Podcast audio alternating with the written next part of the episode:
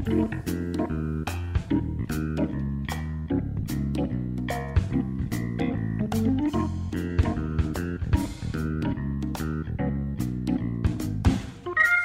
曜日の午後7時30分になりました。ジョブネタワンタイクトームです。危ねえ。噛んだ。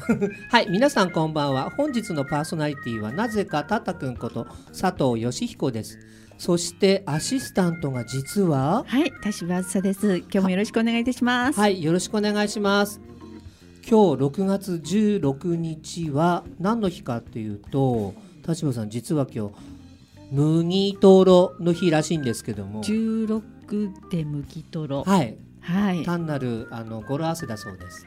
牛タン食べたくなりましたね。そうですね、7時半ですからきっとお腹皆さんもう食べられたんかな？お食事済んでこの番組聞かれていることと思いますはいこの番組は各パーソナリティの友人知人お仕事先の方に番組1回分のワンタイムスポンサーになっていただいてさりげなくお仕事内容を PR しつつお仕事への思いや日頃のエピソードなどを話していただく30分のトーク番組です。番組の内容はあごめんなさい。番組の収益は障害や難病などハンディキャップをお持ちの方の就労支援に使われています。やっぱり噛んだ。はい、えー本日はですね仙台市太白区長町3丁目の FM 太白のスタジオから収録でお送りいたします。はい。はい、で本日のゲストはですねスタジオ専門フォトグラファーでいらっしゃる堀之内みどりさんですみどりさんよろしくお願いいたしますはい、こんばんは。皆様はじめまして。えー、塩釜でマイモデルというフォトスタジオをしております。堀之内みどりです。よろしくお願いいたしよろしくますお願いします。声とっても素敵なんですよねうん顔は見せられません。お互いそんなことないでっすていう言い方はどうかと思うんですけど。いや僕も顔見せれないですよ。年ですから。まあ冗談はされておきまして。皆さんお綺麗ですよ。今更言っても遅いって。はいあのはいえー、みどりさんあの塩釜で写真館はい、の、えー、3代目？そうですね。あの、うん。まあ実家が、えー、まあおじいちゃんから写真館を始めまして、えー今三代目妹が継いでおりまして、私はちょっとあのアリに走りまして 外に出ているという状況です。そうなんですか。はい。はい、なんかあのおじい様が有名な方に弟子入りなさった、はい。それで写真を学ばれたって伺ったんですけれども。あそうですね。あの、昔あの東京に大竹先生というはい写真の、まあ、上手な先生ですね。で当時は、えー大竹先生は、まあ、あの天皇の写真とか、うん。まあ、皇室のお写真を、まあ、されるかあのようなあの御用達の写真だ写真家さんだったんですけれども、まあ、写真をあの仕事にするにあたりまして、えー弟子制度でございましたので、えーまあ、大竹先生のところに弟子入りをして、まあ、技術を盗んでといいますか あの当時はね教えてくれないので盗まなきゃないんですね。うん。あの身の回りの、えーお世話をしながら技術を盗んで、まあえーそれぞれ地元に戻って写真館を開くというようなそんなシステムだったようです。はい、それでおじい様ははい。すぐにあの塩釜の方へ帰られたんですか、えー、とそうですねおじいちゃんはあの横浜の伊勢崎町にまずえ最初うん。はい、あのスタジオを開きまして、まあ、そこで順調に、まあ、商売をさあのしていたようなんですけれども、まあ、どうしてもねあの戦争がございましたので、えーまあ、戦火でまあ焼けてしまって、えーでおじいちゃんの実家が白石だったものですから、ちょっとまあこちらの方に、えーまあ、疎開していた母とかをまあ迎えに気が、き気がてら、まあ、こちらでね、あはい。の写真の仕事の場所を見つけたということですね。はい、なんかあの当時塩釜神社の近くのはい。写真館だったと伺ったんですけれども、塩釜神社にほら、はい。七五三とかいろいろな行事の時っていうの写真よくはい、皆さんあのもなんていうの申し込まれてええ、いっぱい撮られたんですか当時。当時というとあのおじいちゃんの時代です。かいやいやいやいやもうあの戦後、戦後の、うん。まあ、こちらですね、うん。まあ、神社の、えー裏坂にあの本当の石段のところの横に、まあ、おじいちゃん見つけましてそこにスタジオを建てて、でおじいちゃんはそこであのスタジオを守ってそこで写真を撮ってたんですけれども、まあえー、娘が3人いましてえー、女系で一番上が私の母なんですけれども母は塩釜神社に行って、まあ、観光写真を撮っていたということになります。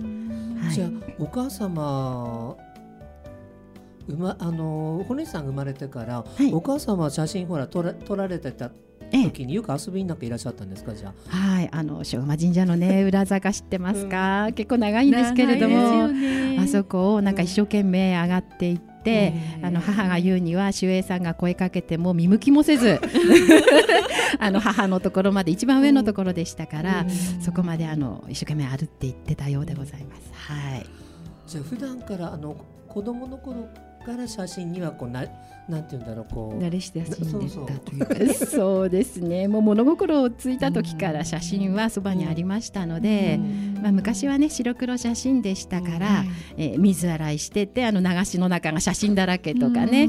あとそれをまあ乾かすフェロタイプというのがあったんですけれどもそういう機会をこうね子供に任せてましたね。親はね、まあ、そういうこともありましたので、はい、じゃお手伝いもしながらですね。そうですね。あのモノクロの時代はねあの全部写真屋がやるっていうカラーの、ね、はい、まとめて選ぶがやるという時代ではないので、はい、それぞれのね写真館が作っていたという時代です。ね、田島さんななんかあの高校時代は写真部だったらしいので、ね、結構詳しいみたいですもんね。あの酢酸の匂いはいつもさせてましたそうですよね。暗室から出てくるとね臭いんですよねみんなで。酢の匂いがはい。そうなんだ。はい。うん、そういうでもほらあのなんか伺ったらそのままカメラマンはい、っていうか写真屋さんになりたいと思ったわけではなかったとお話を伺ったんですけれども。そうなんですよ、ね、私、はい、高校出られてから僕どっか修行で出られたのかなと思ったらちょっと違うんですね。はい、違うんですね。まあ、えー、母がまあ商業高校、あの商売屋は商業高校行けということで、まあ女子商業にまあ入りまして、でまあ銀行に行けと 母の言う言うままに、まあ、高校卒業しまして銀行入りまして、まあ、その後ちょっとお店支店を出したということがありましたのでそこで、はい、あの手伝うようになったというそういう流れです。そうなんだ、はい、でカメラにまたほら戻ったってどういうきっかけなんですか写真。あそうなんですね。あのまあ、えーうん、おじいちゃんが一代初代で、うん、えー、2代目が、まあ、母が向こうお婿さんとって父が2代目なんですけれども、はいまあ、3代目ということで私あの女2人の長女ですから、まあ、結婚して、まあ、2人で本当は 実家を継ぐのが、あのまあ、筋なんですけれども、まあ、どうしてもねいろいろありまして婿姑とかね、まあ、いろいろあるんですよ。で私もあまり写真があのあまり身近にあって興味が持てなかったということもあったので、まあ、そこで一回あの、まあ、私と主人と一度入ったんですけれども、まあ、そこを、え出て、まあ、あとは妹が3代目を継ぐということで今妹が一生懸命頑張ってえあの意思を継いでやってますのでそこは安心している状況です。で私は好きなことをやっているということなんですけど。うん、あのー、どっかで学ばれたわけではないと伺ったんですけど今でしたら、はい、あの写真学校とかできちんと基礎からってこう写真家になりたい方って学ぶじゃないですか。はい、で堀内さんの場合って、まあ、身近に写真はあったにしても、はい、どうやってその写真の基礎とかとこ学ばれたのかなってこうちょっと 伺ってみたいなと思うんですけども。そうですねまずあの、えー、例えばあのモノクロの時代、うん。薬から作りますよね。現像液停止定着液というのがあるんですけれども、まあ、それぞれねやはりあの手がないものですから まあ父もね あの、まあ、手伝わせるというかそういうので、まあ、大体、まあ、こういうものなんだなっていうそのものが分かりますよね。あと写真の見方というのはどうしてもいいものを見ないと目は超えないので、で例えばあの、まあ、コンテストがあって車上にいっぱい写真が並んで、うん、大人のねその写真家写真屋さんたちのね、あのまあ、上の方の人たちが審査員となって選ぶときに、まあ、それを見てあこういうのがやっぱり見てね素晴らしいっていうのは分かるので、まあ、それであの、まあ、修行というんじゃないんですけれども、うん。まあ、写真は身近で身に染みているという状況ですね。そうなんだ。うん。ということはほらおじい様とかお父様って、あのワンランク上のほらなんて言うんだろうこう審査員とかってそういうことをなさってたんですか主に？あそうですね、まあ、写真士会の例えば役員をやっていたり、あとは、まあ、父は職業訓練校で教えてたりしましたので、うん。ええ。まあ、技術はね持ってたと思いますから、まあ、ちょこちょことまあそういうのが、まあ、私とか妹に遺伝遺伝じゃないですね。あの教わって、はい、知らないうちにまあそういうのが身についていたんというふうには思いますね。はい。すごいなあ、うん、そういう身近な環境でねでそのまんまこう写真屋さんになる、まあ、フォトグラファーになるってすごいなとか思うんです。ちょっとここら辺でですねはい。曲をかけたいなと思うんですけれどもはい。えリクエスト曲がポルノグラフィティの「はい。オーリバル」って曲、なんかこれはい。あるんですか？思い出かなんか。あそうですね。これはあの、えー名探偵コナンの昨年の、えー豪華のひまわり」という映画の、えーまあ、主題歌といいますかエンドに流ったうん。流れた曲なんですけれども、まあ、映画はねそんなにあのいまいちの評判だったんですが まあ曲は素晴らしいということであ、の皆さん一度は耳にしたことがあると思うんですけれども、まあ、ポルノグラフィティすごく力をくれるので、はい。とても大好きなのでお願いいたします。はい、えーポルノグラフィティの大ファンであるホネさんからのリクエスト「オーリバル」平成21年4月のリリースです。どうぞお聴きください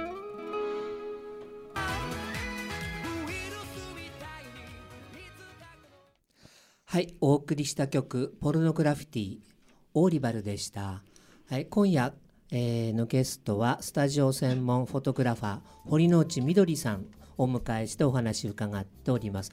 後半はですね、えー堀之内さんが、あのーブライダル系の結婚式場とかでね。結婚式そうですね、はい。うん、お勤めなさってて、はい。で写真をこう撮られてたっていうお話を伺ったんですけれども、はい。田島さんがどうしても聞きたいってことが。そ うあの何箇所かでね、あえの結婚式に携わってらっしゃったっていうので、はい。あのきっといろんなこうカップルをねご覧になっていらっしゃったんだろうなと思って、はい。ね、何かこう印象に残っているカップルがあったら教えていただけたら嬉しいなと思ったんです。あはい、ありがとうございます。たくさんあるんですけれども、まああのブライダル系の、えー写真の方はそのまあ家を出てからあの縁があってまあ。戻ったということになるんですけれども、は外の、まあ、会場でねブライダルを取ってきたんですけれども、えーその中でですね、まあ、いろいろあるんですが、えーうん。お姫様抱っこってありますよね。はい。うん、うん。であるカップルがあの新婦の方が大きかったんですね。ちょっと大きくて、はい。あのドレスもちょっと後ろが閉まらないかなみたいなあらのタオルをうん。ねちょっと挟んで、はい。うん。あーちょっとねが頑張ろうねみたいな感じだったんで、あの旦那様の新新郎様の方はちょっと痩せ型の方だったんですけれども、でまあお姫様抱っこしますかって言いましたら、まあ私がスルーとなりまして、私がスルーとなりまして。えでね、まあそんなに上がらなかったんですけれども、はい。頑張ってあの、まあ、写真撮りました。うん。でねそれで終わると思ったら、はい。そのひょろっこい旦那あの新郎様がーうん「俺もやる」って言へって、ー。奥様ちょっとあの重量級なんですけれども頑張って頑張ってあげました。ちょっとの間ですけれども逃さず撮りました。私ねやっぱりねまあうんあ愛愛は素晴らしいと思いましたね。うん。いいですはねい。こんなこでとがありまされたした。ことある？お姫 様だないです。知って私もあの断られます重いので。無理だって言われて。あちなみにあの娘この間結婚しましたが、あのお姫様抱っこで登場でした。うわあー。今そうですね。だ。いいですよね。恥ずかしい。見てるのが恥ずかしい。でもねそういう時でしかね、なかなかないですからね。そうですね。うん。他にはなんかあの思い出そうですね。ああとはあの、えーまあえーバリアフリーのお店に勤めておりたことがありましたので、はい。あの車椅子の花嫁さんを支度して写したことがありました。でやっぱりねあの、まあ、例えばあのビルの、ね、高いところとか階段あるところだと取れ、うん、取ってあげられないということもあるんですけれども、はいまあ、その会場は、えーそのまんま入っていただいてでそのまんまお支度お化粧ヘアメイクをして、でドレスは上からねあの、き着替えさせてあげて、まあ、お写真を撮って差し上げてもうねあの車椅子のあの花嫁もとても笑顔でしたし、あの一緒についてこられたお母様とかあとねあのご兄弟の方とかも感激して泣かれてたので、うんなんかそういうのっていいですよね。そういうのを見てるともうブライダルの仕事はやめられないって思っちゃいますね。今までどれぐらい写真そうすると撮ら何枚ぐらいって言ったら何組って言ったら何組でしょうかね、うん、その時は年間、まあ、成人も含めて600組くらい撮ら撮ってた時があってあとホテルのあの写真室にいた時は年間400組ブライダルのみ、うん。スタジオは全部私が撮ってましたので。はい。ですからあのホテルとかねあの本当の結婚式場についている、うん。あの写真室で撮ると集合写真がありますので、はいもうね40人50人のしあの、視線を集めなきゃないっていうことと、あとお子様がいると声を大きく出さなきゃないので、いつもあの声がね遠くまで聞こえてたよとホテルのスタッフに言われるくらいでした。うん。楽しいですね。ねあれはね。でも本当に思い出に残るお写真をね1000組ですよね大体。ですねいっぱいあります。はい。撮っていらっしゃったんですね。もう24時間ラジオじゃないと 無理かもしれないですね。ねすごいですね。であの今はねスタジオの方であの、はいご自身のスタジオを作ってはい。お仕事をされてるということなんですがあのそれはどうして、あのまたスタジオっていう形を今取られているんですか、あそうですね、はい。私もちょっと年齢がだいぶ上がってまいりまして、で、えーうち20年前に自宅を建てた時にもうすでにあのスタジオにできるスペースを作ってたんですね。うん。あすごい。でも将来のことを考えてもそういうふうに、そうなんですね、はい。い、つかはと思いましてそれがね物置になりゴミ置き場になりもう悲しい状況だったんですけれどもやっぱりこうねあの、まあ、大台に乗る前にというかねうん。少しでも若いうちにということで、えーまあ、築19年の時に、まあ、スタジオを作って、はい。えーまあ、自分の好きな写真を撮っていこうというふうに、まあ、それが2年前のことです。うん。はい。ですか。で2年前からどんな写真をその頃から撮ら撮ら撮りたいなとこう思われたんでしょそうですね。私は基本的に、まあ、ブライダルとか成人を、えー主に撮ってきましたので、まあやはり女性の笑顔を撮りたいっていうのが一番の思いですね。あの作った笑顔ではなくて心から、心が現れている笑顔を撮るのが好きなんですよ。なので、まあ、そこをね引き出すような、あまあ、フォトグラフにファラフォトグラファーに噛みました。フォトグラファーになりたいなというふうには思ってね。だから女性専門っていうそうですねね。すよね名刺に女性専門と女性紹介の男性の撮影もたまにます。まあだ男性が嫌いではないので よかった。あのよくですね成人とかですと、あの引っ込み思案とかね、写真撮られるのにちょっとこう臆してしまうお嬢さんたちがいたりするんですけれども、やっぱりそういう方たちをね綺麗にして笑顔を出してあげるっていう、うん。そういう役目もまあ担いたいなというふうには思ってますね。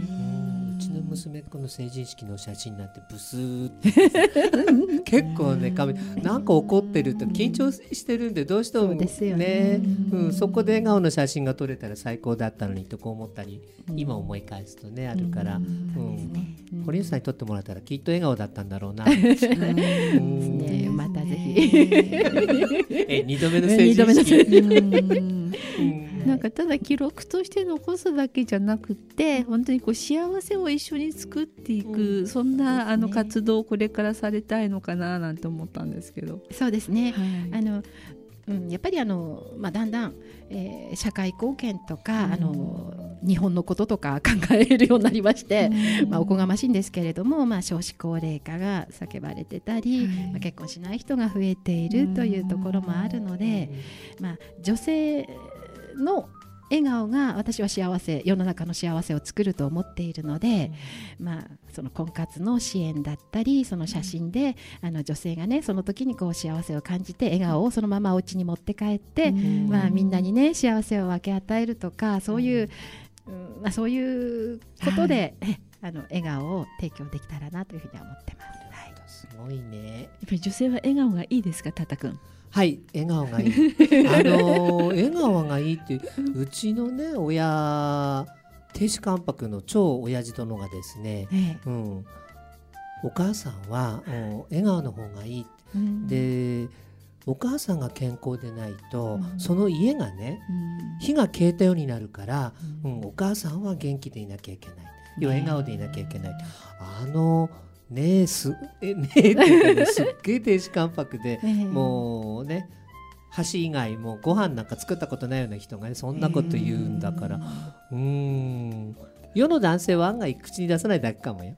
まあねあのね女性は太陽ですからね。太陽ですからね。そうですよ。その太陽をどうやってうん。写真の中でこう引き出すのか。そそうですね。それがねできた時のね幸せな感じ、あの写してる方も幸せですけれども、写された方も幸せっていうね、そういう空間がねそうですなねるなれたらいいかなというふうには思ってます、どういうところあの気をつけるっていうかなしされるとこううまくこう引き出せるんだろう。でなんか私。心がけてるとかある？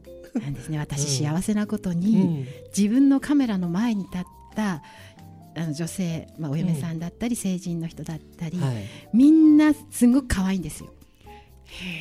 だから自然に、あの褒め言葉が出てくるので、苦労したことはないです。ねみんな可愛いんです。うん。うん自分の、まあ、写してあげる人は、うん。本当に思い入れが強いっていうか、うん。もうそこにスタジオにいるだけでもう自分の神様と言いますか、あうん、そういう存在になるのーで、うん。あの何も考えなくても本当にこういいね目が綺麗だねとか笑った時のその口の、ね、形ですごいねとかねいろいろ、あのいいところが目に入ってきます。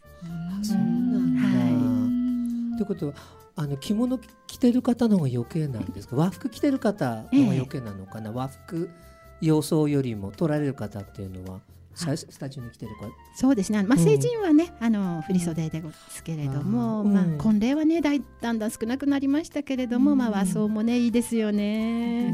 うん。なんかほら和装を取るのって結構難しいって伺ったから、難しいですね。あのやっぱりきちんと形付けできるっていうのは、ステータス、まあ、上がるというかね、うん。カメラマンとしてのステータスも上がらない上がって見られますし、はい。えーできない方も多いので、うん。やっぱり柄の見せ方とかもあるんですかね。そうですね。あの、うんやっぱりあの型物写真ってつまんないっておっしゃる人も多いんですけれども、うんやっぱり昔からの、まあ、カメラマンとかねそういう写真に携わってる人たちが一番綺麗に見える形を編み出してきてるというかねあの勉強してきているのでやっぱり崩しちゃいけないところはあるんですね。うん。じゃあ裾とかさいろんなうん。あの立ち振る舞いのあのありますよ。見せ方ってうん。それで直すんだ一生懸命。そうです。ここはこうまっすぐにしてとかね、直角に下ろしてとか、うんここでつまんでとか、いろいろあるんです。いな。奥が深いんですね。面白いですよ。うん。うん。なのでそういうのもねあの教える、まあ、知りたい人がいればね、教えたいなとも思ってます。はい、伝えなきゃというようなはい。役割をね、はい。今感じてきつつあるところです。ぜぜひですよね、うん。なかなかほら写真の学校でそんな細かいとこまで教えるるとか教えられる人もいないん。じゃないかなと思うんですけどね。そうですね写真学校増えましたけどね。ひどういうふうに教えてるかがね。わからない、まあ、コマーシャルフォトとかがね皆様ね、あのうん若い人とか好まれてるのでねまた違うのかもしれないですね。でもあの娘の振袖をねうん。買うときに着物屋さんがやっぱりあの成人式の前の前撮りをはい。どこがいいですよってやっぱり選んでくださってええ。そこの写真屋さんだと綺麗に撮ってくれます。やっぱりそこはその型取りっていうんですかね、ええ。あのうまくこううん直して、形がね。はいうん。綺麗に撮ってくださるんだろうなと思うんですけどやっぱり知ってらっしゃるところそうじゃないところあるんでしょうね。そうですね。やっぱり着物はね、うん、形一つでね全然変わってきますから、細い人が太く見えたりね。あるの？本当ですよ。そういうのもあるんですね。きちんと見えなくてだらしなく見えたりね、着付けうん着付けも大丈夫、あのうん。大事ですけれども、はい。うん。取り方ですね、なんだ。ほら結婚式だとあの洋装で男性と女性でこう取るよくと,、うん、と比べてもやっぱ和装の方が難しい。その方がずっと難しいですね。形がわからないとあの角隠しとかはい。綿帽子の位置も、やっぱり綺麗な位置っていうのがあるので、はい。細か細かいんですよ。うん。角度があるんですか？角度があるので、うん。その、えー例えば角隠しだったら前のラインがどこに来たら一番綺麗かとか、後ろがどのくらい上がってたら綺麗かとかねそういうのがあります。深いんですよ。もっと伺いたかったんですけれども、そろそろもうお時間になりつつありますけれども、はい、えー、田島さんいっぱいいろんなことを伺えたんですけどいかがでした？ねあのーこう幸せをとってくださる方なんだなっていうのをすごく感じました。嬉しいです、私もいつか取っていや僕も撮ってほしいなと思ったんですけれども あの堀吉さんとっても笑顔が素敵で,、で声もね素敵で、うん、僕も楽しかったんですけど堀吉さんいかがでした？今日は。あー楽しかったです。いっぱい伝えたいことがね、年齢分あるのでね。体分と言いますかね。ちょっと伝えまあいろいろ伝えさせていただきましたけれどもとても楽しく過ごさせていただきました。あありがとうございます。がとうごりがとうござい。ましたはい、えーお送りした本日のジョブネタワンタイムトークは、えースタジオ専門フォトグラファー堀之内みどりさんでした、えー次回はですね、えー高知の藤井洋平さん、え